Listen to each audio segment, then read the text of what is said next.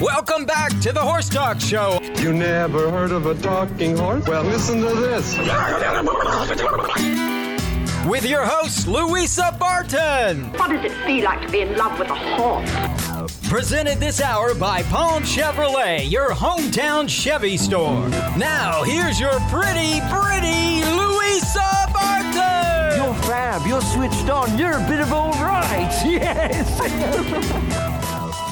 Welcome to the Horse Talk Show presented by Peterson and Smith Equine Hospital, broadcasting from Ocala, Marion County, Florida, the horse capital of the world. Thank you to Larson Farms, uh, uh, Idaho's finest alfalfa. They are our broadcast sponsor.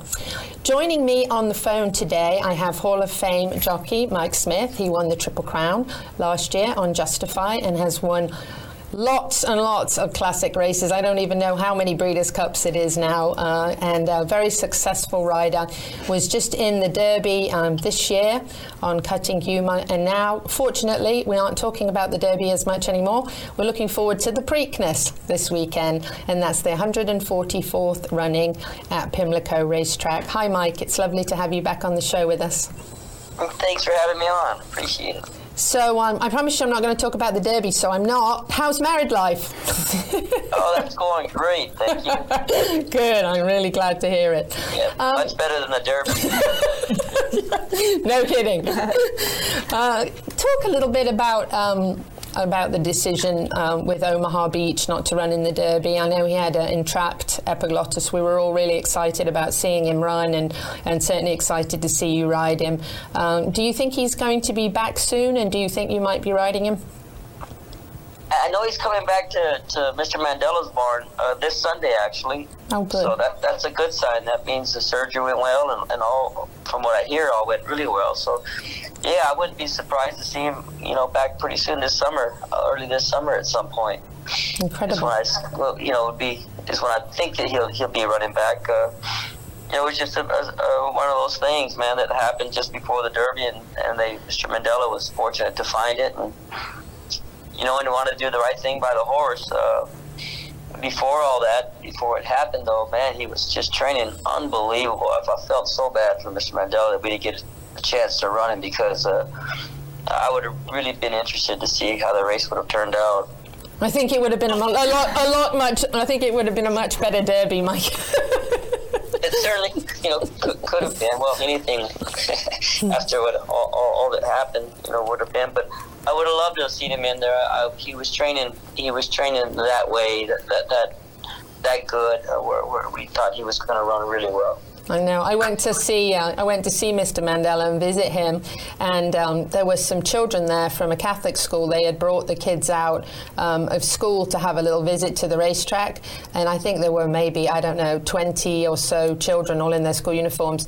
And uh, Mr. Mandella went and got Omaha Beach and brought him out and um, pulled him in the middle of the group, and all the kids were just their mouths were open, and and this horse was just nuzzling on these kids like a pony pony. Like I don't want to say a pony actually because they're usually naughty, but you know, not like a racehorse that was charged up, ready to go. You know, and, and it was just the loveliest. And we took a video and uh, and some photos, and it was the and we sent it to the um, gentleman who brought them from the school, and it was just a lovely video. And this horse was just eating up the attention, and uh, and that was before you know we knew that he wasn't going to run, and um, and then that that night I think is the night we found out. And actually, I'll be honest with you, I cried. and I wanted to go home. yes. You, you weren't the only one. no, I know. I was yeah, so upset. He's a, he's a very, very kind and special horse, but when you, you put that tack on him, uh, the, the light comes on, boy, everything, mm. everything changes. He gets his game face on, and anyway, we're excited about still getting to finish the year off, off, with him, and then we'll we'll see what happens for next year if they decide to continue to run him as a four year old. But looking really looking forward to the second half of the of the year with him. Yes, I am too. Let's talk about um, this weekend. Let's talk about improbable. Um, I know you've said you think he has a, um, a lot of really uh, good races uh, in him that you think you've yet to see, and uh, he's certainly getting run back in two weeks. Um, which game winner and uh, roadster from Bob Baffert's barn are not. So that kind of lets me know he must have come out of the Derby in pretty good shape and, and be ready to go again. What are your thoughts on that?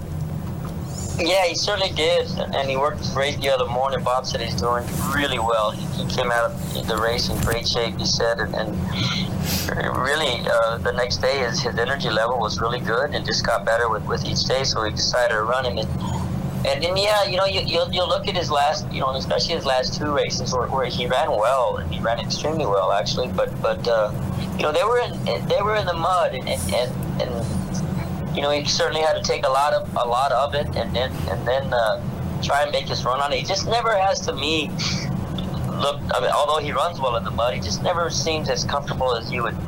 As so to say, like Justify was, he'd just skip over that mud, or Yeah. even Omaha Beach for that matter.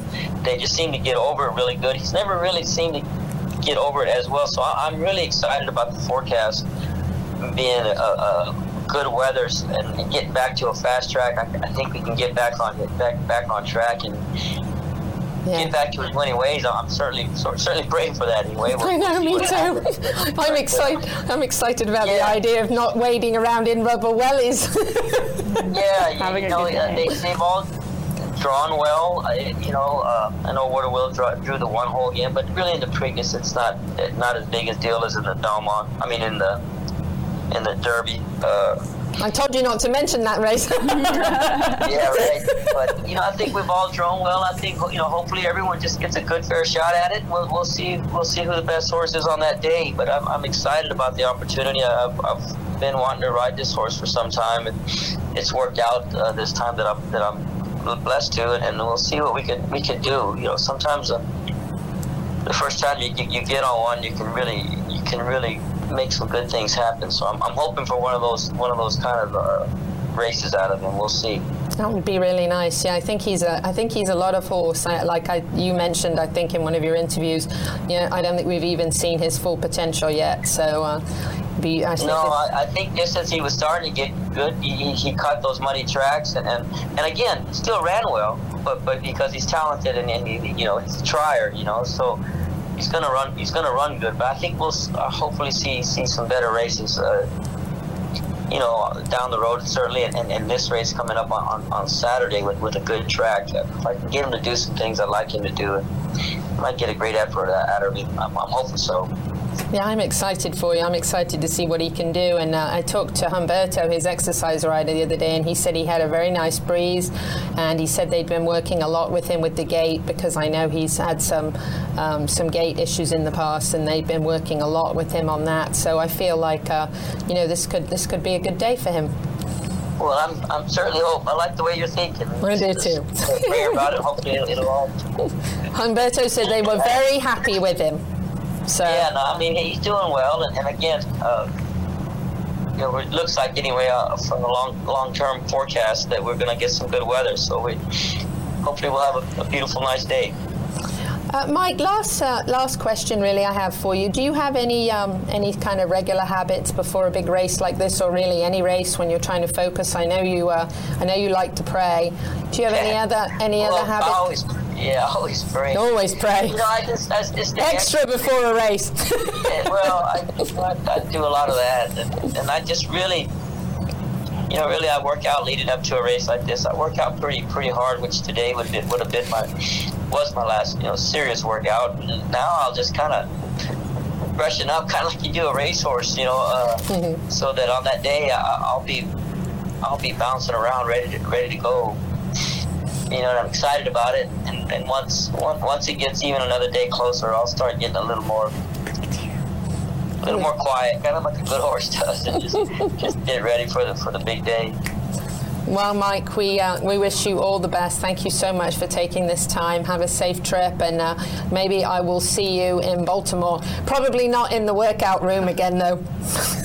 Yeah, yeah. Well, I'll, I'll, I'll be working out a little bit, but not, not a whole lot. But we'll certainly be ready. And again, very excited about the about the opportunity. We're gonna make the best of it. Absolutely. Wish you all the best. Always praying for you to uh, have a safe Thank you. trip. And, uh, you know, I'm always happy when I see you uh, in the winner's circle. So, Well, thank you, thank you so much, and safe travels. And I'll I'll see you there. thanks. We love you, Mike. All the best. Have you guys back. Okay, Bye-bye. bye. That was Hall of Fame jockey Mike Smith, uh, who, of course, won the Triple Crown. I think he's won 19 Breeders' Cups. I lost count. Um, but really, an exceptional rider, an exceptional guy.